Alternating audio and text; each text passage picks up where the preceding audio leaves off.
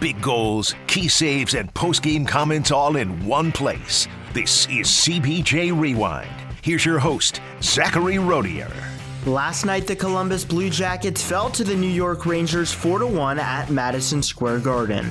In the first period, both teams had chances, but the game stayed tied thanks to a great save by Blue Jackets goaltender Elvis Merzlikins. Boqvist tries to pass it rink wide off the backhand. It's uh, taken away by the Rangers. Alexi Lafreniere put it in front. What a save by Elvis Merzlikins! As Artemi Panarin was driving the net and Merzlikins went down, sliding, kicked out his left pad, and keeps that puck out of the net to prevent an early New York Rangers goal. 7-17 into the second, Artemi Panarin and the Rangers opened the scoring, and with 5:41 left in the frame, Adam Fox drew New York's lead to 2 on the power play, but 3:24 into the third, Cole Sillinger got one back for the Jackets. Provorov will send it down behind the net. Shesterkin plays it up the near wall. Severson got to it, put it in front, and there's a score! Play by Damon Severson, knowing the goalie was out of position.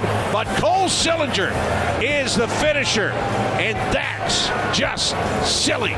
The Blue Jackets are on the board, trailing two to one. Despite a push by the Jackets near the end of the game, in the final minute of regulation, the Rangers scored two empty netters from Chris Kreider and Panarin, respectively, leading to the 4 1 loss for the Blue Jackets. After the game, Blue Jackets head coach Pascal Vincent said that despite the loss, he liked how his team played. We've played a good game. We, we've had our chances. The scoring chances are pretty much even. The first period, it was just managing the puck. A little decision, they, they fed off that, our, our own mistakes.